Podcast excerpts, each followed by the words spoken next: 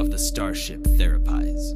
Its continuing mission to explore strange inner worlds, to seek out new insights and new realizations, to boldly go where no one has gone before.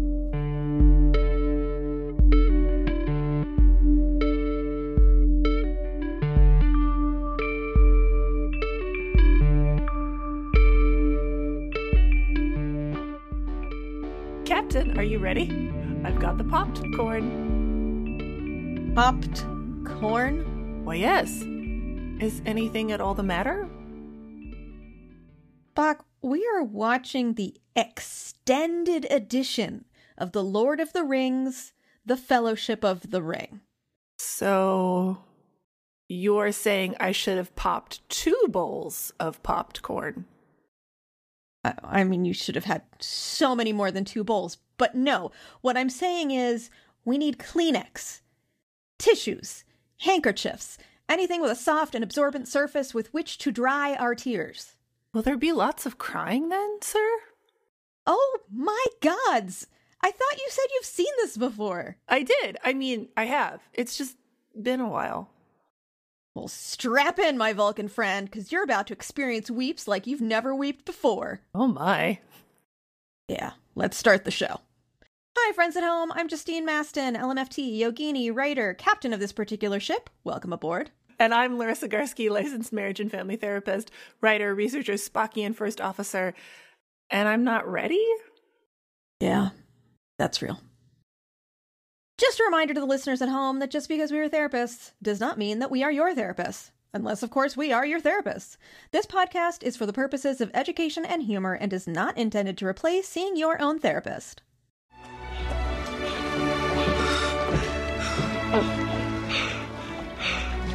I made a promise, Mr. Frodo. A promise. Don't you leave him, Samwise Gamgee. And I don't mean to. I don't mean to. Oh, Sam. What did you think? I don't think I popped enough corn. There's there's not enough corn to pop in the world to not to to not give in to the weeps. Oh god. No, but in all seriousness this time around, I I can't remember one the last time I have cried this hard, just like in recent memory. And I definitely did not cry this hard when I saw it the first time around. In fact, I don't I, like, and I, I sort of am like nervous to admit this, but you know, if you can't, if if you can't be honest here in the safe space of the Starship Therapise, then where space. where can you be honest, right?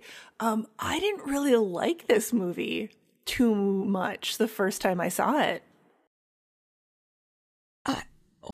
Huh? Yeah, I know. It's, it's something that I just don't talk about very much. Could could you say more about what you didn't like about it back in the day? Clearly, you like it now. So Back in the I don't have any beef with you. but- You know, and something we were t- something we talked about as we were like getting prepped uh, earlier today for the pod jogged like a memory screw loose because I was ta- talking about how affected I was by Gimli this this time around, and I was. Um, I'm certain that as we talk more about him, I will get choked up at least once, if not five times.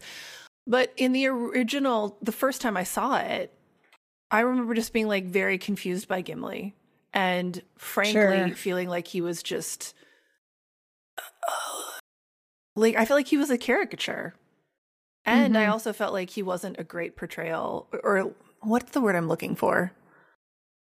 It felt like they were really engaging in Jewish stereotypes in an unaware way, Sure. Mm-hmm. and that made me upset. Yeah. No, I I get that. And what what I said to you Mhm. was that makes sense to me because in the original cinematic release, Gim Gimli is very much a caricature. It's you have to see the extended edition to get all of the nuance of Gimli's character. Yes. It's like when whoever was managing Peter Jackson and had to edit was like, What are you willing to lose, Peter? And he was like, Nothing. and they were like, "You have to lose something." He was like, "Well, I guess this stuff where Gimli has emotions." in in my real person fan fiction of Peter Jackson or PJ, um, he is like I portray him as this like really earnest, lovable person who's just like unaware of lots of things, including why it would be problematic to cut all of the emotional development scenes for Gimli. Right. we don't we don't need those. Those are not necessary. Right. Yeah. And yeah, it would not have occurred to you know, real person fanfic PJ why that would have been, you know, walking into fire. Mm-hmm. Well, and I remember lots of people had that issue when the when the film came out. Yeah. They're like, "Ugh, what did they do to Gimli? Like he's just a, you know, it it's like he's a fall guy, you know, like he's the he he's a prop comic, right?" Which they also do with Merry and Pippin, I feel like. Like they're just Mhm. these like, I don't know, getting into scrapes, the funny guys. yeah, that doesn't bother me actually because No, me neither. they need so much room for character development over the the course of the story Mm-hmm. that we kind of need them to start off as Scapegraces. Mhm. Mhm. so that you know by the end Oh, yeah. we're like oh god the growth you know oh, yeah, the growth. No, I'm getting, I'm getting uh, verklempt just thinking about the growth. um yeah so we we titled this episode uh winter solstice with the sages Mm-hmm. and um I, I I would like us to start Sure. if we could Mhm. with the with the main sage of Fellowship of the Ring. Saruman. uh, I was gonna go with Gandalf. yes, I know. I was just trying to be funny, like you know, Merry and Pippin. but you're not wrong Mm-hmm. because like and here's the thing friends these books are very old and these movies are about 20 years old God, so we're not even so putting a spoiler alert on this like if you Yeah, no, we're not. Mm-mm. if you don't know what happens in lord of the rings perhaps now is the time Right. You know, and if But- it's, I, I don't like to do this a lot because I don't ever want someone to feel like you, they don't belong here because you do. You belong here. Um, there's a place for you in the Starship Therapise. And if you're here and you're like, huh, Lord of the Rings, I don't know if I've ever heard of that. I just have a lot of questions, you know? I want to know more. I'm very curious. I'm channeling my capital S self. And I'm very Mhm. curious. I want to know more about like what brings you here and and and uh you know like how have you missed lord of the rings and would you be interested in learning more about them i hope that you are because that's you know the main subject of this podcast or like this episode at least this this particular episode Yes. yes. um and i mean if you're not familiar with gandalf I, I think that's that's a that's a character that's worth knowing Mhm. especially if you're interested in archetypes and especially if you are interesting in, interested in sage archetypes Yes. because he very much fits the sage archetype well and it's occurring to me that maybe let's take like two steps back okay and do some do some like very brief definitions. So archetypes are um they're ideas that live in what we call the collective unconscious. Mhm. As I'm doing this, I'm like, wow, how much of this am I going to explain? Okay, we're going to do like the elevator pitch version- version. Once upon a time, there's a man named Sigmund Freud. Once upon a time, there's a man named Carl Jung. Once upon a time, there's a woman named Sabina Spielrein. Sabina, honey, if I'm pronouncing your name wrong, I'm so sorry. Ooh, I got to take that back. Sabina, if I'm pronouncing your name wrong, I'm so sorry. Um, I do that with everyone. It's really nothing personal. So these three humans and a bunch of other people in like Germany, Switzerland, and Russia, um, in and around like the early, mm, early to mid like 1900s. We're doing this new thing called psychoanalysis, and they sort of stumbled upon this idea of the conscious and unconscious bifurcation of the human mind. Conscious mind is in charge of things like uh, your calendar and having conversations and getting things done on your to-do list. Your unconscious holds all kinds of repressed emotions, feelings, experiences that you're connected to, but that you have limited to no awareness of. The collective unconscious is all of that except for everyone. Like all human beings have a connection to this big repository of emotions and instincts and narrative stuff. And mm-hmm. Jung was like, let's call that narrative stuff archetypes. And I would say, like, okay, what did he mean by that? He meant that there are these symbols of characters that exist through time that we can track all the way back to the collective unconscious. But like straight Jungians would be like, no, no, no, no, you can't use the word symbols because Jung said that symbols were not archetypes.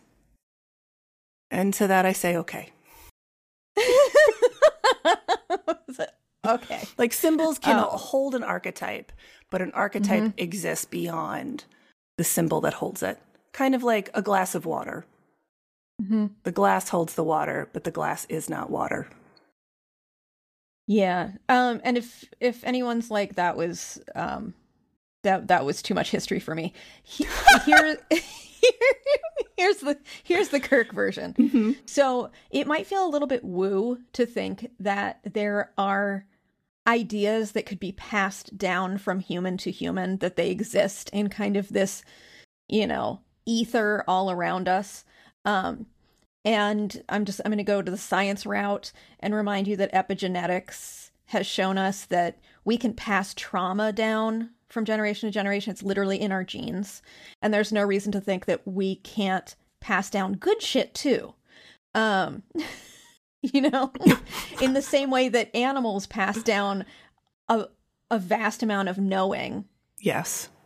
We we can do that too. Mm-hmm. Um, and uh, Joseph Campbell, one of our favorite thinkers, a mythologist, um, tr- track this across time, across space, so that, you know, folks who could never possibly have talked to each other have the same sorts of origin stories mm-hmm. for their world. And that's because we we kind of innately have these right ideas because we're all connected genetically collective unconsciously mm-hmm so there you go. That was a good show. It was great. We're done now. We're just gonna no, we're not done. so yeah, hopefully one or both of those definitions have helped here um, to get like back closer to where we started with all of this. The sage archetype is really the mm-hmm. focus of where we're at today, and the sage is the wise old figure. Mm-hmm. Yep, the crone. Mm-hmm or the wizard. Mm-hmm. In this case, it is literally a wizard. Literally a wizard. Um, with Gandalf and with Saruman mm-hmm. and with whoever uh, Galadriel's husband is. I don't recall his name, but G- Gladriel too is very much um, uh, channeling the sage archetype or an emblem of the sage archetype. Mm-hmm. Yeah, they don't they don't visually make her a crone, but we know that elves live for thousands of years. Mm-hmm. So we we are to infer that she is also a, and like sages don't always have to be old. No they don't. They are often connected with age because they're wizened and you know in ancient times to be wise meant having spent like having collected the wisdom from a lot of different experiences not to mention, I mean, life was not that long. No. And if you had managed sure. to keep your physical form on this mortal plane for a long time, like you probably got some smarts. You you weren't eaten by anything. You didn't fall in down any holes. Right. Well, and like to your point, a long time back in the day was like you know thirty four. it was like wow, the wise old sage of thirty four. Um, because you know life was we just live shorter lives for so many different reasons in mm-hmm. in ancient times. Ooh, and I did want to add one more thing, which is psychoanalysis in particular. And I do think really like all of I would say all of psychotherapy and I would invite philosophy into this too. Part of what it is attempting to do is attempt to unpack these generational this generational wisdom, these generational gifts from the collective unconscious that we have inherited across time and space. So mm-hmm. that we have more awareness and then more choice about how we're moving through the world. Mm-hmm.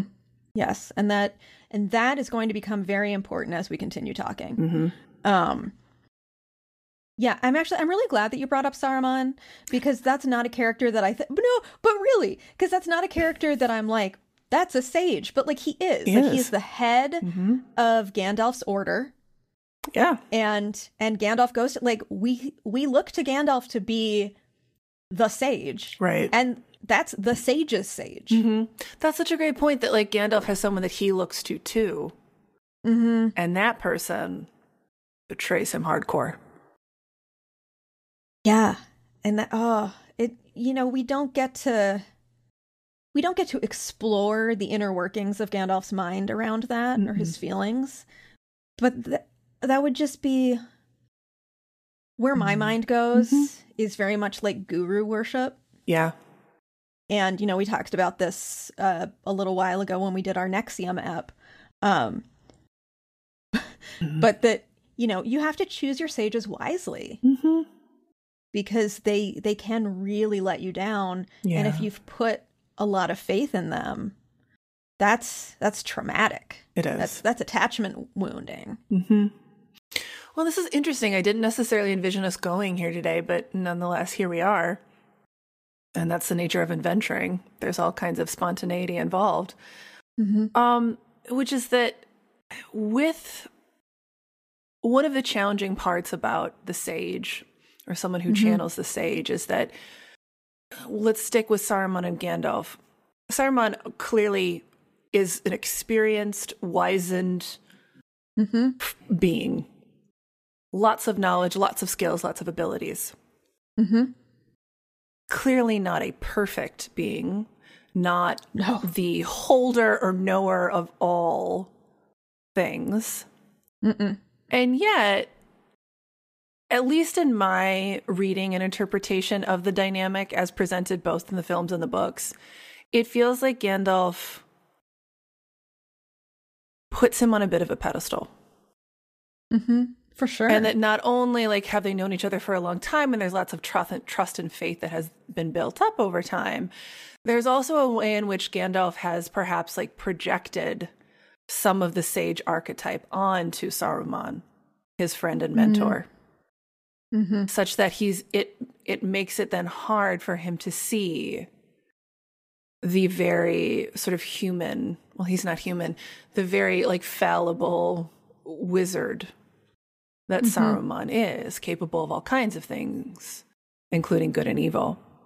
But because Yeah. Gandalf has this, he's Gandalf ha, has sees sees his mentor and his friend in this one particular way, and is now also confusing his friend for the sage archetype.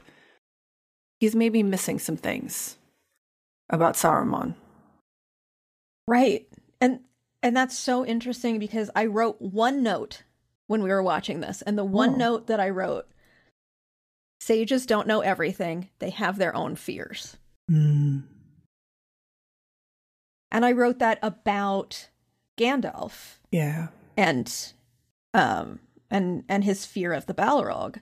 Um yeah. but it absolutely works with Saruman because you know Saruman saw that the you know the Dark Lord's returning and he wants to be on the side of winning. Yeah. And surviving. Mm-hmm. No, that's a much better way to say it. It's not that he wants to win; it's that he wants to live. He wants to live. And like it does feel like over the course of the almost four hours that we spend with these folks, um, that that shifts for Saruman over the arc. And I think they do a really nice job in portraying that. Um, and like it's not that there's a ton of moments, but I did feel like this time through, again, because I was watching the complete version Mm-hmm. or the unedited one. Well, I mean, it was edited, but the one that wasn't like cut for time. That's what I mean to say. That I did feel like I could see some of the turns there with Saruman. Like when Gandalf mm-hmm. rejects what Saruman is saying, there's real sadness for Saruman, and there's and he's mm-hmm. afraid for his friend. He's like, "You mm-hmm. don't understand. You're not seeing this. If we don't align ourselves with the Dark Lord Sauron, we're all going to be toast." Mm-hmm. And I had some real empathy for Saruman. You know, and then flash forward like maybe like an hour, hour and 10 minutes later, and he is creating like these super mega orcs and putting his Uruk-hai. his white handprint on them. Which we'll get into the problematic things that PJ was doing there perhaps later. But once we were there and like all this like glee seemed to be flashing in Saruman's eyes, then I felt like, mm-hmm. oh, we've we've transitioned from really wanting to survive to now this kind of like warped sense of success and winning. Mm-hmm. Well, he's, you know, Saruman at that point, now he has a new sage. Oh, yeah. You know, his, now he is being guided and informed by Sauron, who, I mean, dude's ancient. He sure is. he's so old that he's just a one all seeing eye now. this is reminding me of when I saw it the first time, and I was like, I hadn't read the books. How I made it to being a teenage Spock and I hadn't read the books is just baffling to me looking back now, but I had, you know, life fascinating. Um, and I remember watching watching this first movie being like, I wonder when we get to meet Sauron. I wonder when Sauron shows up. I wonder when he shows up. I wonder what he's wearing. Oh my god, that's amazing. Yeah. like like Voldemort. Right. It's just exactly. I was like, who's going to portray him? Who will they cast? will will it be Ralph Fiennes Right. or his doppelganger Liam Neeson? There's literally so many choices. no, that oh god, that's so great. Yeah, but we we very much are informed by our sages and mm-hmm. we kind of start to mimic them a bit. Well, I mean, that's the whole basis of marriage and family therapy, right? The power is of, of relationships and systems of mm-hmm. relationships. Yeah. And and this brings me to what was just a completely eye-opening experience watching this film this time. Um, I ha- I haven't watched this in at least a year. The last time I watched it was to write a yoga quest, so Oh, wow. I wasn't watching it for emotion. I was watching it for Detail. Where do the yeah? Where do the warrior twos go? Um, spoilers everywhere. Uh, That's true. Yeah. Um, so this is probably the first time in several years I've watched like just to be with it. Um, and specifically watching for the purpose of we're going to talk about it on the podcast. Mhm. It was I had invited this lens that I had never used to watch the films before because they, you know, the and we only watched Fellowship. We are going to watch the next 2 Mhm. but you know, you got to space that shit out Right. unless you're going to marathon. Yeah. Um and historically I have watched them as like this is a this is a big comfort meal for me. Mm. Like if if fandom is food, this is this is like Mashed potatoes. it's like mashed potatoes. Mm. Yeah. But like with all the butter and maybe some sour cream and like it's it's all the coziness. Fun, right? I don't fun fact I don't watch it about mashed Yeah. potatoes. Brown that butter, my friends. Put that butter in a saucepan and just keep stirring. Not nearly constantly, like Smitten Kitchen says. Just do it constantly until that butter is brown. Pour it on your like potatoes that you've mashed. Chef's kiss. Oh, okay. Noted. Sorry for the interruption. Please continue. No, it's okay. I'm just I'm painting a picture of like how Lord of the Rings for me is like being wrapped up in a weighted blanket hmm. And handed a big delicious bowl of mashed potatoes and like just here you go, little burrito baby. Like it's just, it's all comfort. and so I've never really watched for the critical eye. And that's mostly on purpose because, you know, we talked about this just recently We on a pod Mhm. that, you know, sometimes you just, like, we just need to watch this without having any critiques. Okay. Because this is my weighted blanket mashed potato. All right. and it, Mm-hmm. um and and so i was i wasn't going into it like i'm going to look for every tiny thing to critique but i was like you know pay attention right Mm-hmm. and there are some really defined themes that jumped out to me this time and the one um you know we were messaging throughout and i was like oh my god this entire trilogy is the tale of unburdening legacy burdens Tell the people what that means because I need to be honest. even I, when you messaged me that, I was like, I know that this means something important. But then I had to, like, you know, eh, through my tears, dab those away and then pause and be like, okay, what does this connect to? And spoiler alert, this is from IFS. Tell the It good is. people, friend, what does this mean? Yeah, so we we use this language in the greater marriage and family therapy world, which is transgenerational trauma. And I just used it a little bit ago when I was talking about epigenetics. Like trauma is passed down. It's passed down in our genes and it's passed down in the way that we live. So, you know, uh Boromir um was passed down trauma from Denethor, his father. Mm-hmm. Um, and my guess is actually no. No. Let's, let's Let's- use Aragorn. Okay. Yeah, because that's going to be a better one. Because Aragorn's trauma goes all the way back to Isildur. It does. And importantly, and I'm glad you shifted from Boromir to Aragorn, Aragorn, I believe, like he didn't know, he didn't have like a lived experience with his dad. So his issues were not like we couldn't even maybe like say, well, some of this was from modeling and teaching and learning mm-hmm. lived experiences with present Papa. That didn't happen for Aragorn. He lost both his parents when he was quite young. And yet he has so much fear and worry mm-hmm. and I would even say some self loathing about what Isildur did all those generations ago. Mm-hmm. And he holds it as if it belonged to him. And in a way, Right. it does because this never got resolved. When something isn't ever Exactly. resolved or healed, it passes to the next person in the in in the generational lineage as like, here, can you complete this? A less fun version would be like, it's a jigsaw puzzle that great great grandfather began and never finished. And so then he gave it to his son, who gave it to his son, who gave it to his son, until here's Aragorn with the jigsaw the jigsaw puzzle piece of that sword that's on the altar. Mm-hmm. Oh, that's that's beautiful imagery. And imagine that this jigsaw puzzle causes you a lot of distress. Yes. it's not.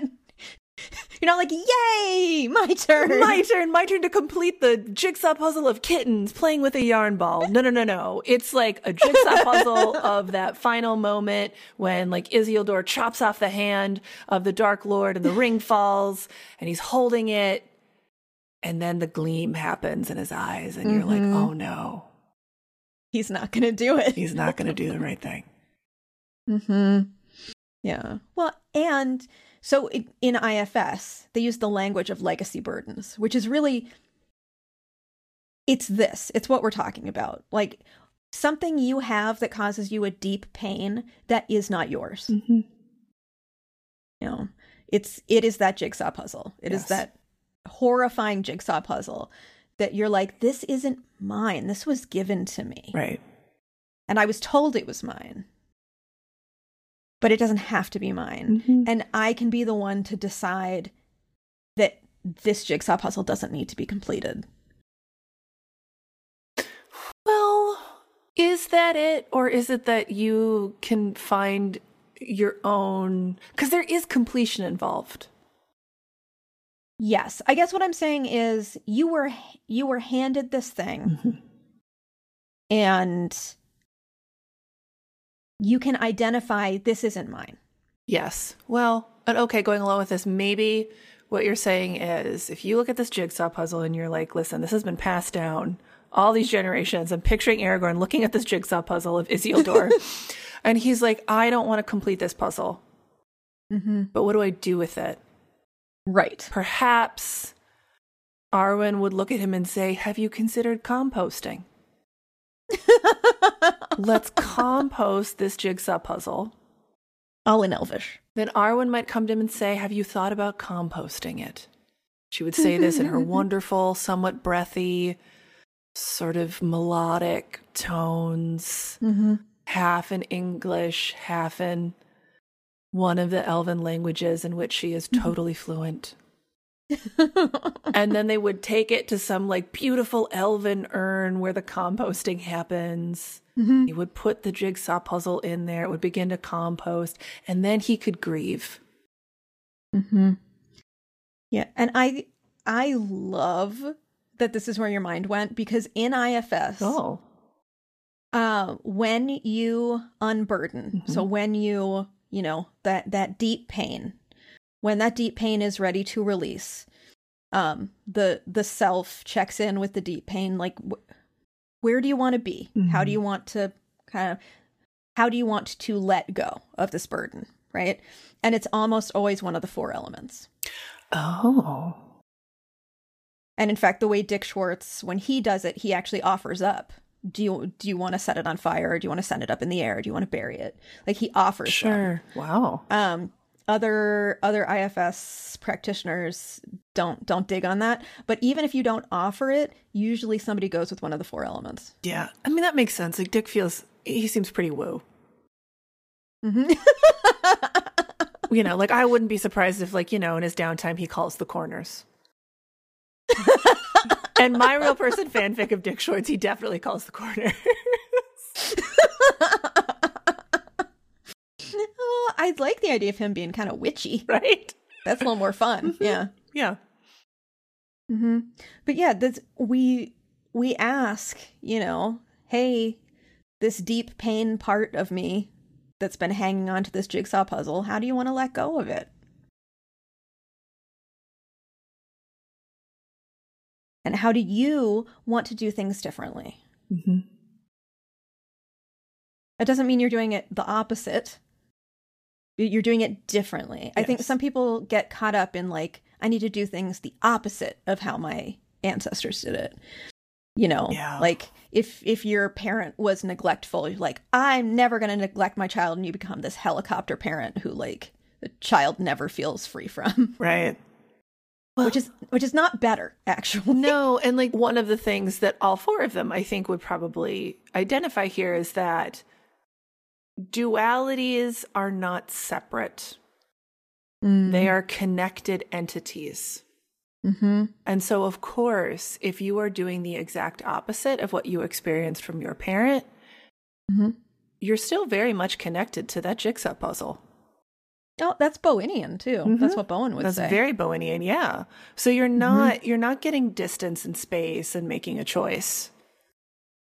You're moving from that reactive place, that that continued place of transgenerational trauma that's that's tied with this passing down of the jigsaw puzzle. So even though you think you're not going to do it, ultimately you'll find yourself one cold dark night putting on that ring. Hmm. Yeah.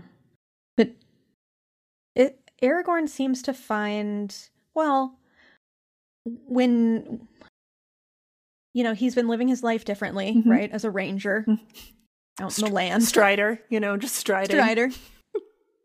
Handsomely in his, in well, when he visits the elves in velvet. I don't. I mean, I think the Velvet always struck me, but I recently watched uh, Blue Velvet, oh, and hello. so like there was just something about him being in Velvet that there were lots of things to sit with. um, and he gets he gets to make the choice. Yes. and obviously he is presented with with a pretty tough narrative right like hey sauron has risen all of the things you've been traumatized about are now up at the surface Mhm. you can't hide them anymore Right. and y- here is your choice. You can you can you can decide not to be the king. That's a choice you can make. And if you decide not to be the king, like the entire world might implode. So Well, and here now we're getting into one of the things that I have a hard time with. Mhm. And that I de- definitely didn't strike me when I was a teenager watching this, but really struck me now Mhm. because I have a real problem at this point in my life with the monarchy story. I know, I know it's like Mm. so much a part of the collective unconscious.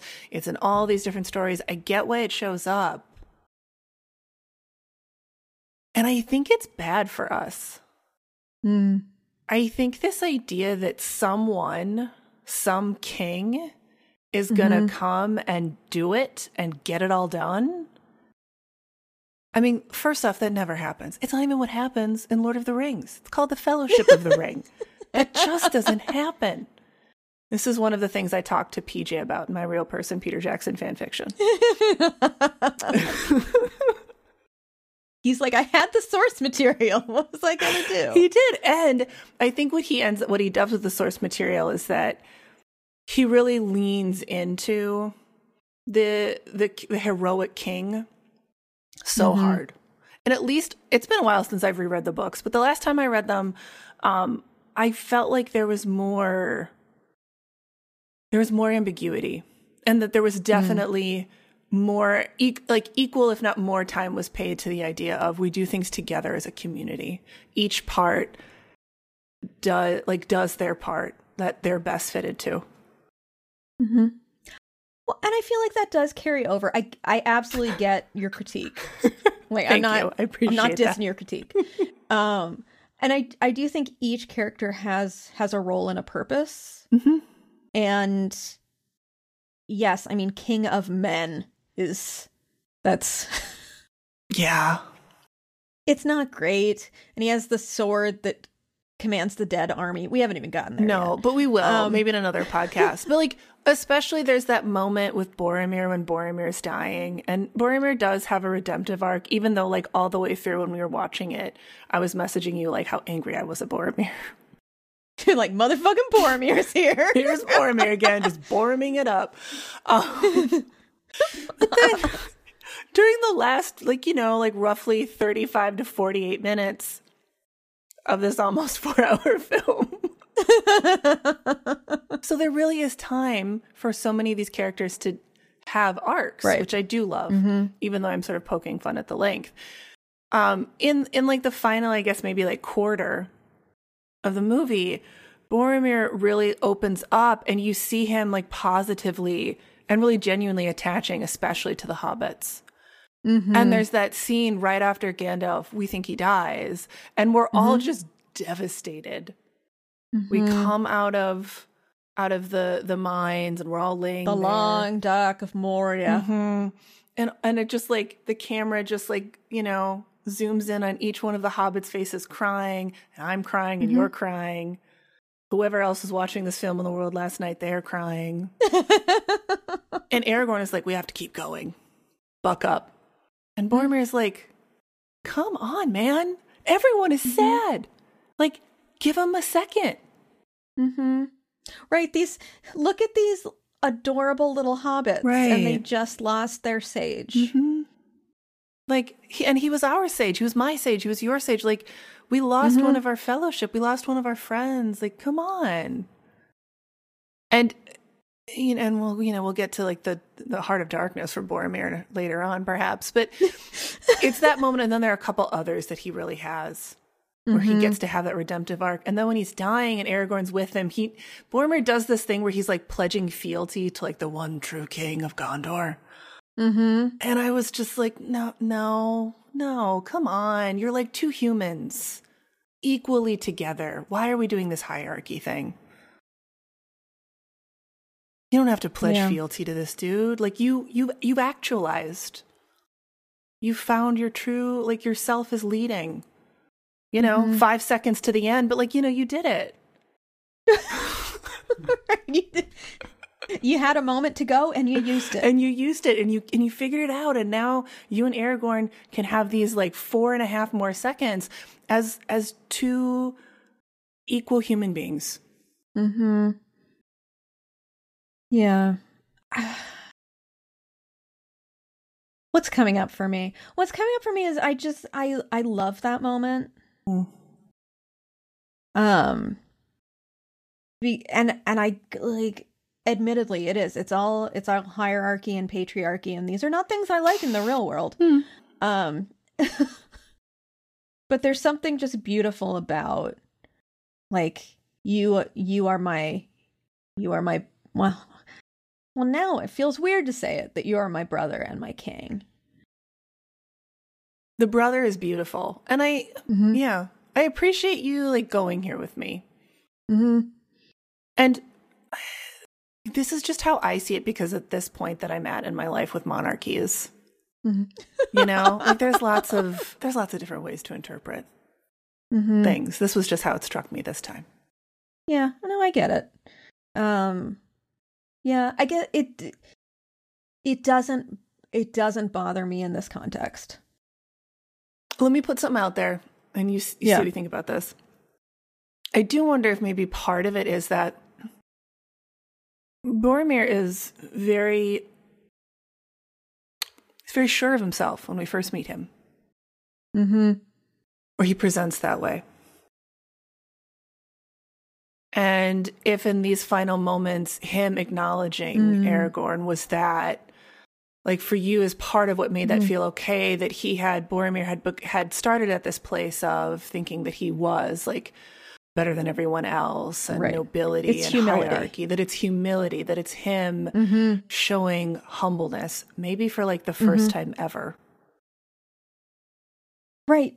Like I and I I like that phrasing a lot because it is. It's this is the end of his arc. yeah He starts off all like oh my god, it's the legacy burdens again because he well because he is the son of Denethor Mhm. and he is the favored son of Denethor. yes Um, and so, you know, he he has had all this messaging that he, you know, he is the steward of Gondor, right right? Like you, you are the heir apparent to the stewardship of Gondor, and Mhm. his dad isn't a humble dude.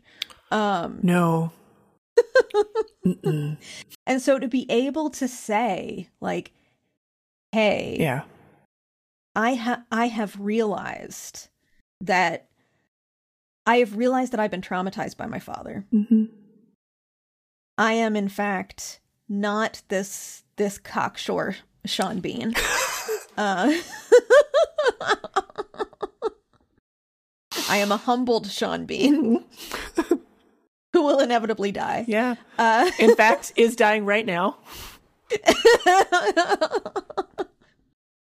and I see you yeah. brother not just as my equal but as like i am not the top. I am not the pinnacle of the pyramid. Well and and that's where you lose me a little bit and that's okay. Mm-hmm. and what i want to offer is Mm-hmm. he only had four and a half seconds. He did not have time to say all of that right like even i Right. with like Right. with like my my like monarchy thing that's happening for me right now which i think is justified we have things to work on as a society and culture um and part of how we do that is through our art Mm-hmm. i can ver- even i can recognize like that he could not, he's not gonna be able to do all that in four and a half seconds how Mhm. can he use the shared symbolic language that he and aragorn Mhm. has to be able to communicate to him like i have been humbled i see myself as Mhm. your equal. You are my brother. I, all that shit i did that was real bad. Mhm. i'm real sorry. That stuff with frodo in the forest also real bad. Um, So creepy. so creepy. So wrong. Things i'm gonna need to work on in my next you know cycle around the sun. Um i'm so sorry. I really have Mhm. changed. Like in some ways the the best way for him to show that he had changed was to say Mm-hmm. you are my king short beautiful poignant. I see us as members of the community of the same community. That's nice. Yeah because there i mean there'd been a lot of animosity there between them. Mm-hmm. well at least at least boromir towards aragorn. Uh, yeah i think aragorn was kind of irritated with boromir too. He's like, yeah, I have been to the White City. As a matter of fact a matter of fact, it's been a while, but like, yeah, king. Mm-hmm. Yeah, but this this all this continues to go back to this like overarching of like this is all about releasing our legacy burdens. Yeah, it is. You know, Boromir is able to say like this not so great stuff that Denethor did. I'm not I'm I'm not down with that. Mm-hmm. I'm going to go into my next life or, you know, to sleep with my fathers or however they say it, which is a little awkward. Um, yeah. Symbolic language. It's challenging. yeah it is challenging you know and he and he gets to go there with a with a clean conscience and an open heart Mm-hmm. can't lose I'm just really loving all like the random references we're pulling in. You know, each and every episode, it sparks a lot of joy for me. Yeah, no, we're talking a lot about legacy burdens, and Mhm. we're also in tandem with that talking about different versions of the sage archetype and how it shows up, and what Mhm. happens when the archetype gets in the way of you seeing the person in front of you. right because if if your sage Mhm. is your father denethor Right. Woo! Ooh.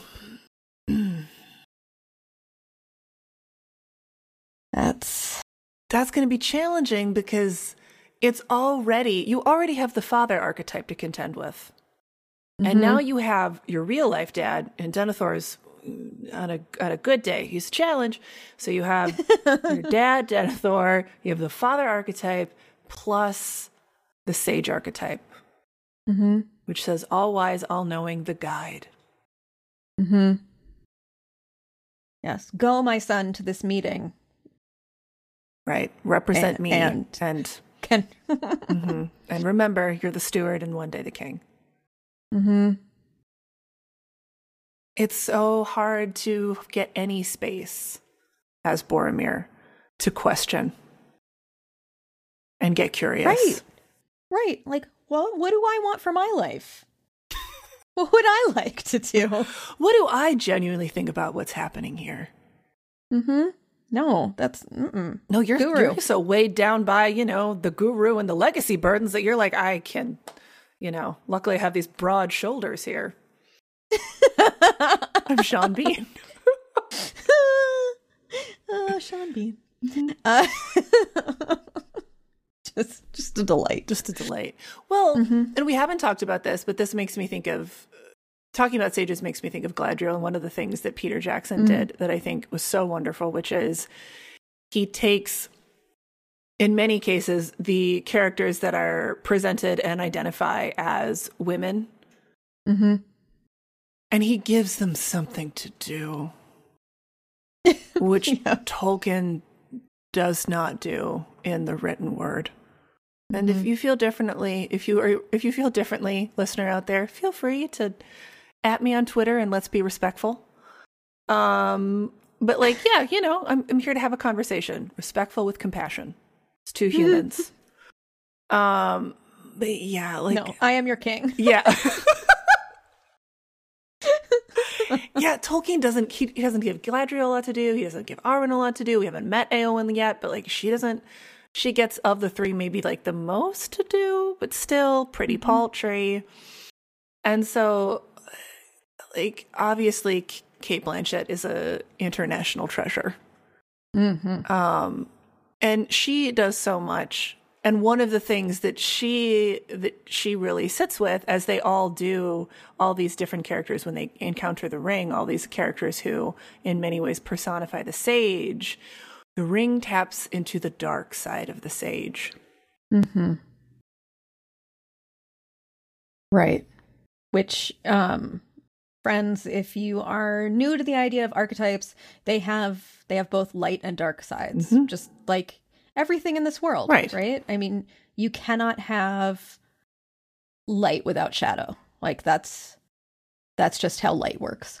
Um, and so That's well said. you know the light right so the light side of the sage is going to be the the sharing of knowledge Mhm. and the imparting of wisdom and the you know all this good stuff well objectively good right, stuff the giver of like you know vaguely helpful but also frustratingly ambiguous messages. yep, that's that's most of my favorite sages. um, and then shadow side is it's all about abuse. It's abusing that power. It's using that all that information that you have to harm or to achieve your own ends, your own goals. And or well, yeah, and or if it's not outright harm, it is it's achieving positive ends through negative means via coercion. Uh, you mean you mean like Dumbledore? Yeah, I mean like Dumbledore. You know, some of his more his is more questionable decisions. Mm-hmm. They're very the shadow side of the sage which is you know like i'm all knowing i'm moving you around on this chessboard and like you know ultimately i think that what's going to happen is going to be for the best and like maybe even you look back on it and you're like yeah actually i did want to end up here but if it's all through manipulation and coercion and without with like little to no choice mm-hmm. How can that person feel good about it right and so yeah, Galadriel sits with that. She she encounters that sage archetype and sits with it and makes a decision. Ultimately her decision is I'm not going to take the ring. Mhm. Saruman, he's like maybe maybe I can like, you know, take it out on weekends for a test drive. When Sauron's, you know, sleeping and closing his one eye.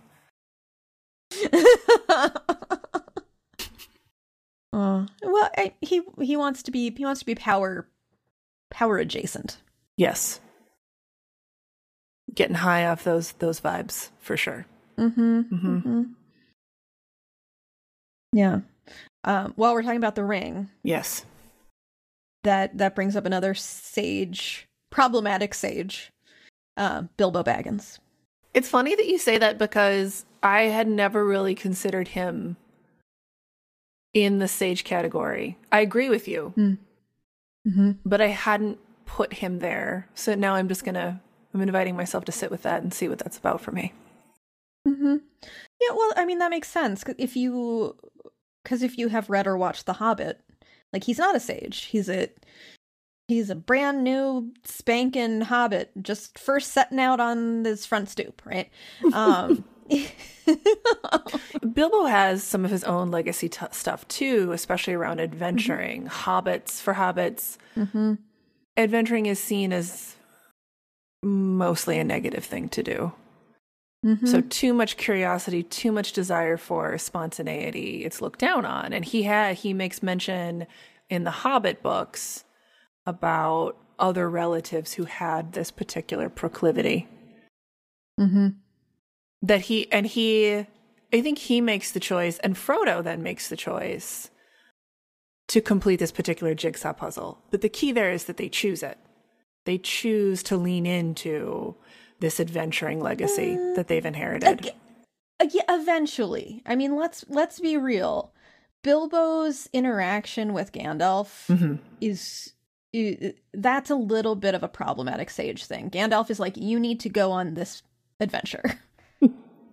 I brought you these dwarves. You need to go. Yeah. and you know, I obviously it, ultimately Bilbo was very happy with this, and yes, this this is now the life he wants, and you know, um, Yes. but Gandalf like p- pushes him in a certain direction and yeah,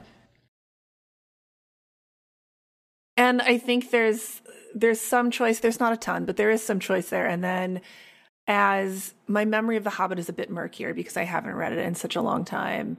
But hmm. definitely for Frodo, Frodo is able to then like reaffirm his choice and what he wants to Bilbo? do. No, Frodo does. Because I don't remember Oh, what Bilbo okay. does as well, because I haven't read The Hobbit in a long time. Yeah. And I mean, he gets he gets into the adventuring eventually. I, right. I, that's my recollection. That he, he, there comes a point where he's like, yeah, you know what? I do fully choose this thing. Yes. mm-hmm. And interestingly enough, I think that Gandalf experiences his own humbling when Frodo almost dies. mm. Oh, like I've been moving around pieces on the chessboard, Or I've been I've been doing too much of too much. It hasn't been so much nudging as it has maybe as it has been pushing. And he had I- he had a blind spot around that. He thought, well, I'm fun, I'm this, I'm that. He did what people often do when they're in a position of power. They struggle to see how that power influences those around them mm-hmm. sometimes. You know, it's like it's like when the boss is like let's all hang out together. And they're mm-hmm. they're moving from a place of we're colleagues and they're forgetting that like I'm also the boss.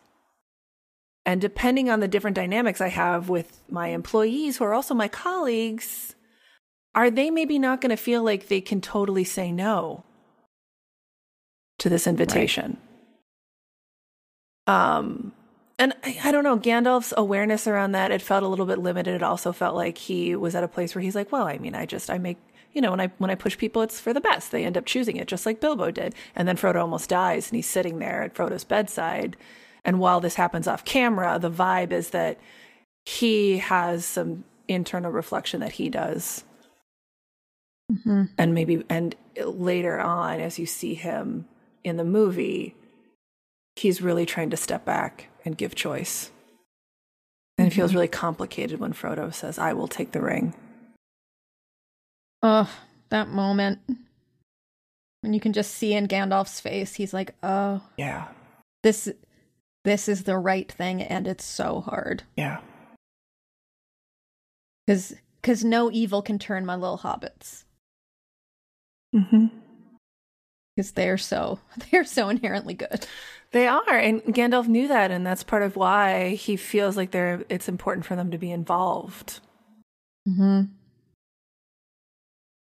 And he, and he probably in his own mind thought, well, like, you know, I had to send the dwarves there because otherwise Bilbo wouldn't have, he wouldn't have left. He needed to, he wanted to, mm-hmm. but he was being penned in by these other big relational systemic forces like Hobbit culture and Hobbit society. Hobbit culture. Hobbit core.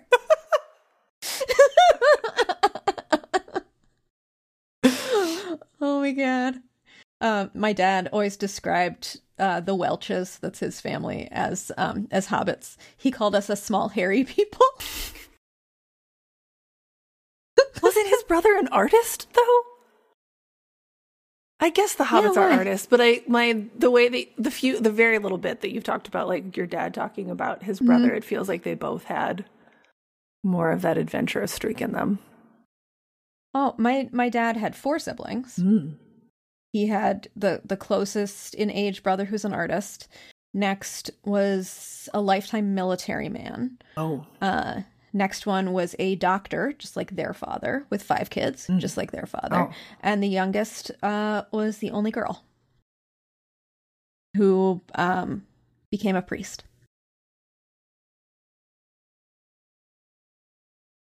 there's a lot there. I know. You have you never seen my genogram? No, Maybe you haven't. Mm-mm, I have not. I have not had the had the pleasure, which is odd because we went to grad school together. But hmm Uh, genogram is a uh, therapy family tree, yep, and you have to draw them all the time in grad all school. the time in grad school and it's one of the way it's a tool that helps you start to gain awareness around what jigsaw puzzles are you holding is your genogram more of a boromir an aragorn or a frodo baggins type situation Right. Well, and back to back to Bilbo. yes um, who does eventually become sage like um, in his own way. I mean, he's like the jokester sage. He's like the oh It's like it's like a blending it's a blending of archetypes um, and he he has a very literal burden that he passes on. yes And what's interesting is he doesn't want to pass it. He wants to keep it. well part of him wants to pass it Mhm. i think i do think part of him wants to pass it part of him doesn't And and in case you hadn't picked up on all the burden stuff, here is this literal embodiment of the burden that is the ring. Um that gets passed on to Frodo, who who didn't ask for it, who didn't want it. All he wanted was a relationship with Bilbo. yeah Um I like I said, I saw a lot of new stuff this time, but I was also rem- reminded of why I so often use the metaphor of Lord of the Rings to talk about trauma and and most especially about addiction. Mm. Yeah. Um because the the ring is just Yeah. a ring. Right. But what the ring does to you, Sure. you know, it it, Yeah. it changes you. It's a and it's a burden. Right. And I've used Mm. that a lot with folks who feel really shamey and awful about uh about using drugs and alcohol. Yeah. And just like, hey, that's what the ring does. It it it corrupts. It like it is just it is just a little piece of gold. But it it's it's damaging. Mm-hmm. It hurts it hurts you Mm-hmm. and ultimately the people around you. But you know, Right. th- it's not your fault that the ring came to you. Right. And it's it's interesting the way the way I'm hearing you say it right now as I'm listening to you. This idea of it's just a ring Mm-hmm. because it's that's such a wonder. I mean, it, that's one of the central paradoxes that it is both just a piece of gold and yet so much has been it's been imbued Mm-hmm. with so much power. Mm-hmm. it's almost like it has like it's like a direct vein into the collective unconscious. And that then that that's too much it's too potent. And it what it brings out is just all of this unresolved tension and conflict and it, which reminds me a lot of i know you haven't played this video game but in case listeners have the video game control which does a lot with jungian archetypes and the collective unconscious um, it has basically the bureau of control is it it's the idea of the game is what if there was a government agency that was tracking down artifacts of the collective unconscious? That tapped into like archetypes and powers of the collective unconscious and like that was all a real thing. Mm-hmm. And this government entity was like trying to basically police it and control it.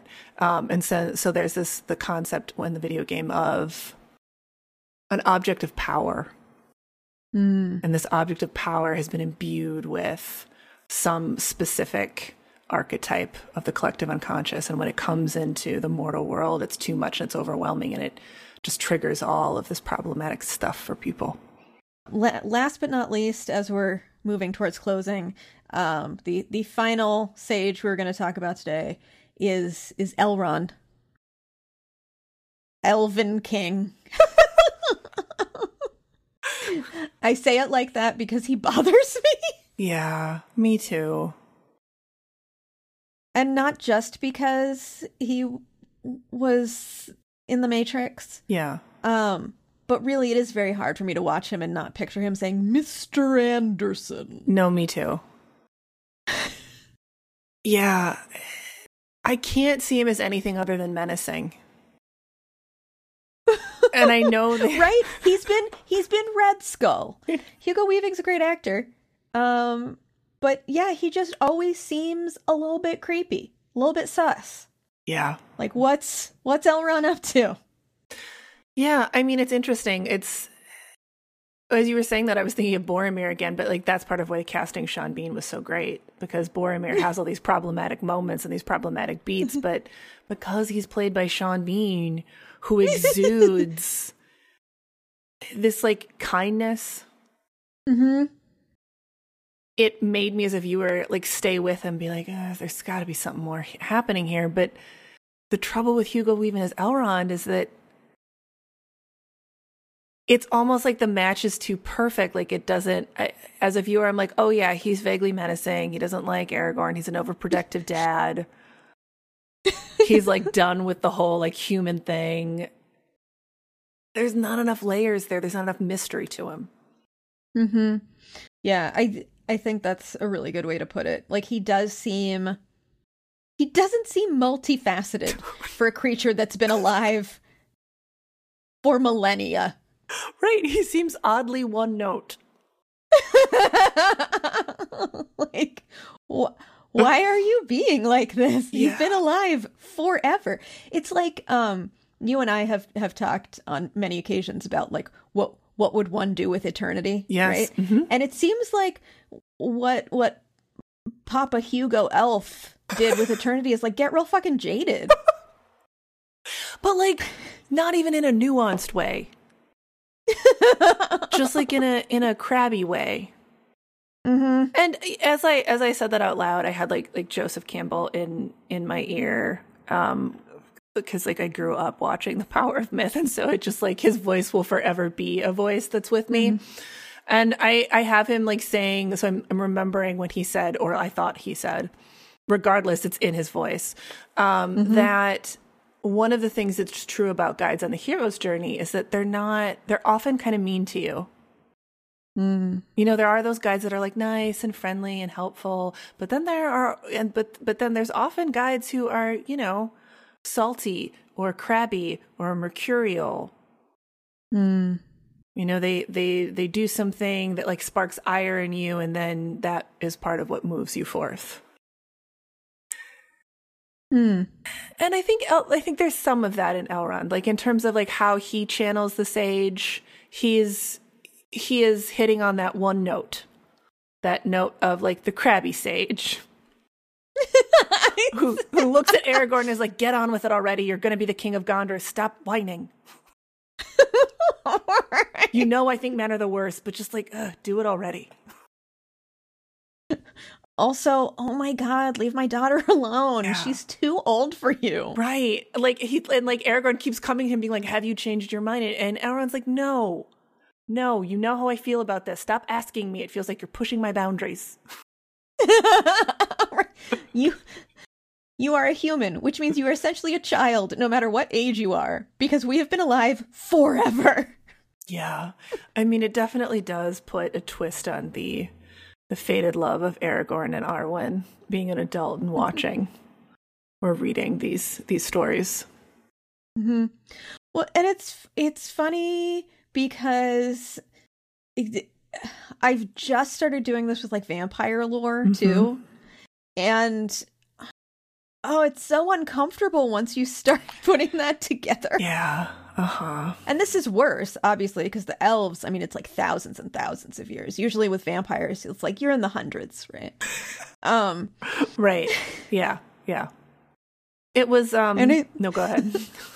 no, I was just going to say, like, could you imagine being a 2,000 year old being and, oh, interesting. Interesting. I'm, um, What's I happening mean, for you? depending, uh, friends at home, depending on your belief system, this might not land. Hmm. But you ever meet somebody and you're just like, they're an old soul. Yes. Like they've they've lived a few lives. Mhm. They've been they've been around. Yes. And then you meet someone and you're like, they're new. Like fresh out the package. Yep. And it makes me wonder, like, is this an old soul situation? Sure. Or or is both Elrond and is, is Arwen mm, no, that's, that's gonna get into some creepy shit. But like yeah, it is. We're getting a note from our producer who wants to just put out there that he thinks that part of how Lord of the Rings avoids this problematic issue of age is that, especially in the movies, it's pretty sexless. Like, there's not a lot of heat that's happening no, here. It's no sizzle in Middle Earth There's- other than in Mordor. Right. There's not a lot of sizzle. And I would say that, like, for me, that's mostly true. Like, I definitely feel some sizzle when Aragorn's walking around his velvet outfit. When he and Arwen are together, though, for whatever reason, that doesn't bring the heat for me. But you know what does? Is Legolas and Gimli.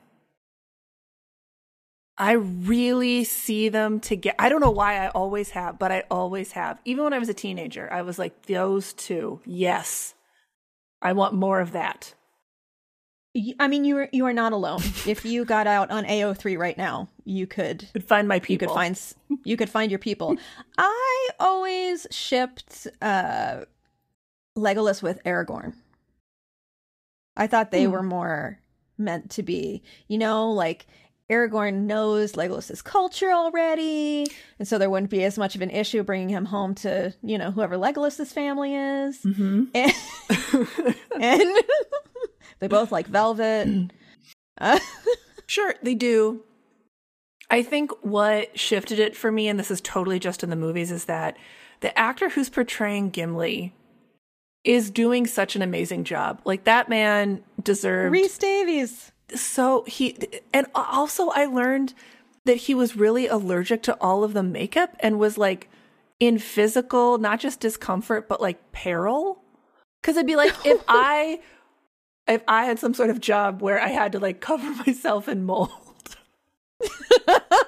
and then I had to go to work for like 8 hours that's what he had to do Mm-hmm. and somehow he still gives this amazingly beautiful, heartfelt performance.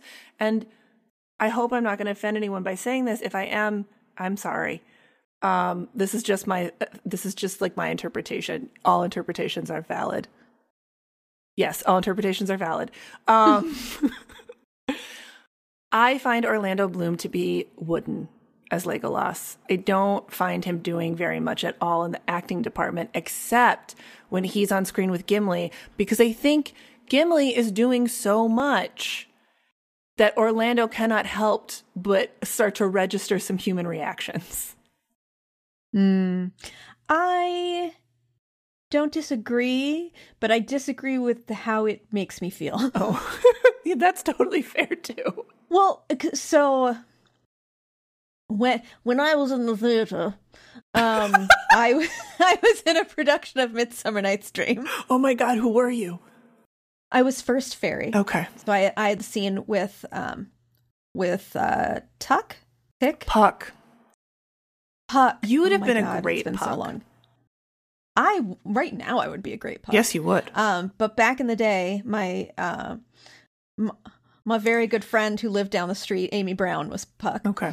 um, and we had a scene together, and we we had this whole like acting training workshop about how to create the personality of the fairies like Oh. what was what was the fairy mood gonna be like sure.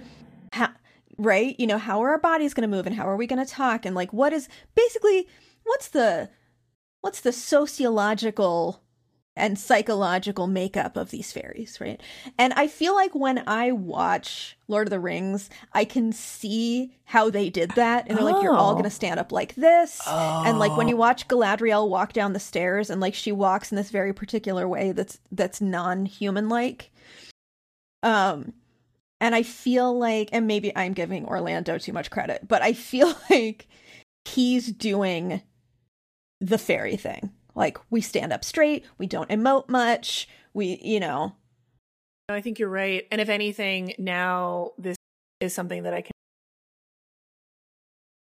or when I meet in real life. so we can have a conversation about how I think that direction they like over directed Orlando. Mm. I think that I think because as soon as you said that, I was like, you know what? Absolutely, and that's why he reads as wooden to me because they told him to do it so much that whatever his interpretation of Legolas was got lost. mm-hmm. At least in the right, first they one, were like, stand up, stand up more straight, have no facial expression. right? Do you see Hugo Weaving? Do more of what he's doing.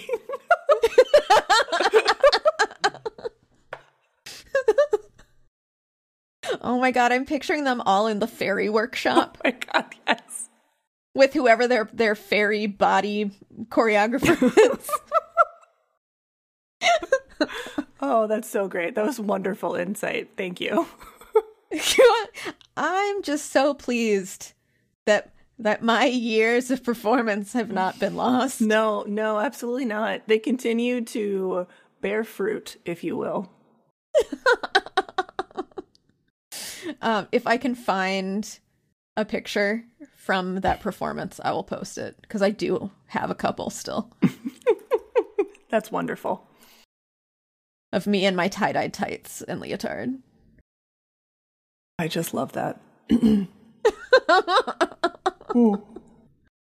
And you know part of why I love it when I was very young, I was really into these books by Noel Streatfeild called the Shoes Mm-hmm. books.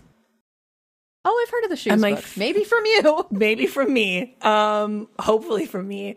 And my favorite is one called the one called ba- Ballet Shoes, and it's about three adopted yes, siblings. I have heard from you. Pauline, Petrova, and Posey. Spoiler alert, I always identified with Petrova, but I loved reading about the other two because they were really good at the theater. And this was something that, like Petrova, I was like, I'm certain I could not do this.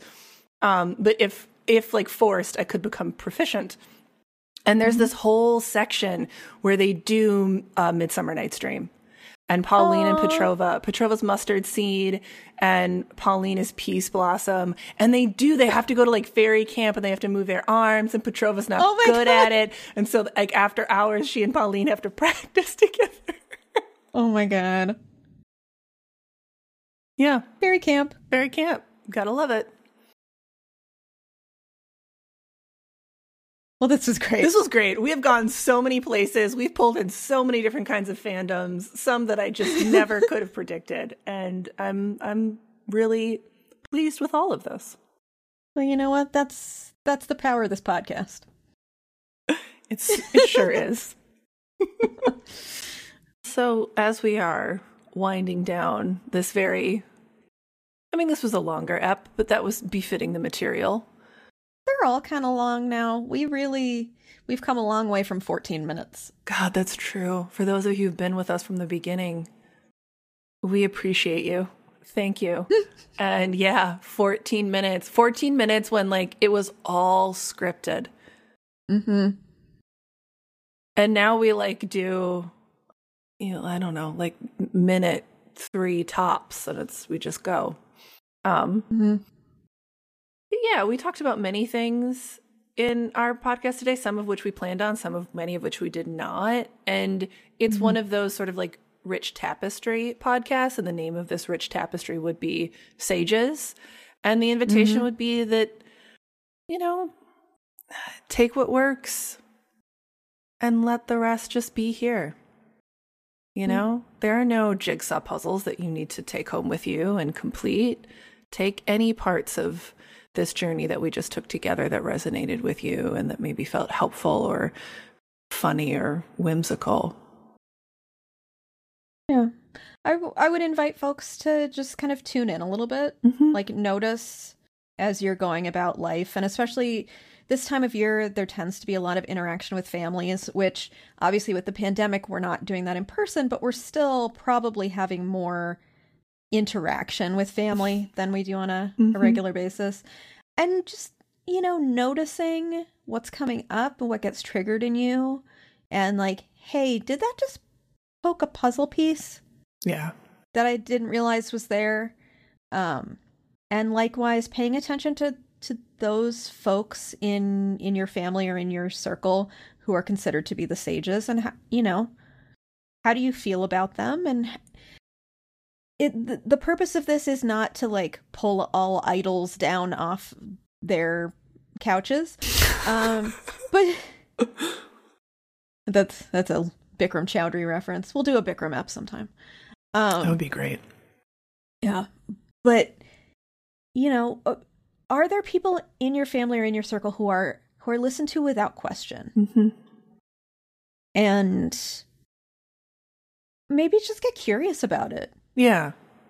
Like I notice that when Aunt Susan says something, we all go with it. Right. Because Aunt Susan's the matriarch. Okay. Mm-hmm. Well, that's an interesting thing to notice. How do you feel about Aunt Susan being completely unquestioned? And you know, even if you're not at a place where you're like, let's stage a whole sort of some sort of like family intervention, it doesn't have to look that big. It could, doesn't have to. It could simply be that, oh, huh, people do tend to follow wherever Aunt Susan leads.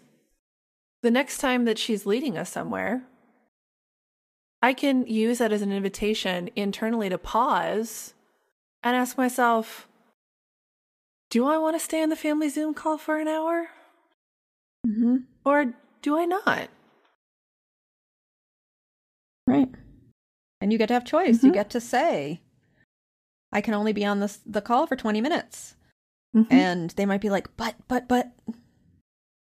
That eh, yeah, that's okay. Mhm.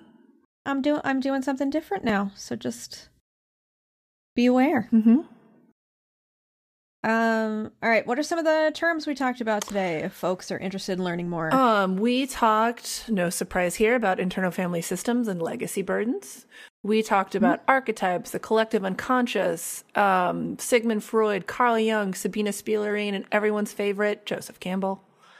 Um, dipped to toe in psychoanalysis. Talked about the hero's journey. Talked about transgenerational trauma.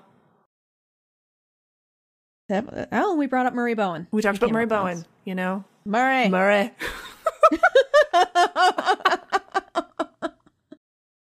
he he was a sage of marriage and family therapy. Oh, he totally is. And you know, like like any sage, truly a complicated one. Have I finished any more of his one and only book, friends? No. But, you know, there's still time. There's all the time in the world. you have more time than Boromir. Um, so for fandoms, we stuck pretty firmly into Lord of the Rings, except when we didn't. Uh, Well said. we uh, we we brought up Midsummer Night's Dream and uh, a few of Hugo Weaving's movies, so The Matrix and uh, Captain America, we sure did. uh, the First Avenger, when he was Red Skull. Yeah. Um, Talked about And- the shoes books. I wonder if their sales have gone up since we've started mentioning them. I mean, that would be exciting. I would hope that for them. They are delightful books. About shoes. and shoes. Who doesn't love a good pair of shoes? Uh, All right. Uh, I think that's all the fandoms. I, at least, I mean, there were a couple more, but th- those will just be fun Easter eggs. Easter eggs. Mhm. All right. We may be at the helm of this ship, but we know who really keeps us running. Thank you to Ensign Kyle Rebar, who composed our theme song. Thank you to Lieutenant Catherine Mandycat Duthie, who designed our beautiful cover art. And finally, thank you to our fabulous producer, Lieutenant Commander Brian Therens. He sashayed into Mordor. Join us for our next ep, Gaming Together. Be sure to follow us on Facebook, Instagram, and Twitter. And the very best way that you can support our podcast is to subscribe, rate, and especially review us on Apple Podcasts. And be sure to tell your friends. You know, friends, it is the season of giving. And if you haven't given us a review on Apple iTunes, that is that is the gift we're asking for this holiday season. Just a reminder that our book, Starship Therapise Using Therapeutic Fan Fiction to Rewrite Your Life, is now available for pre order from your favorite booksellers. So, again, for this holiday season, order yourself a copy, or two, or three, and share the news with your social networks. And as always, live, live long, long and, and prosper. prosper.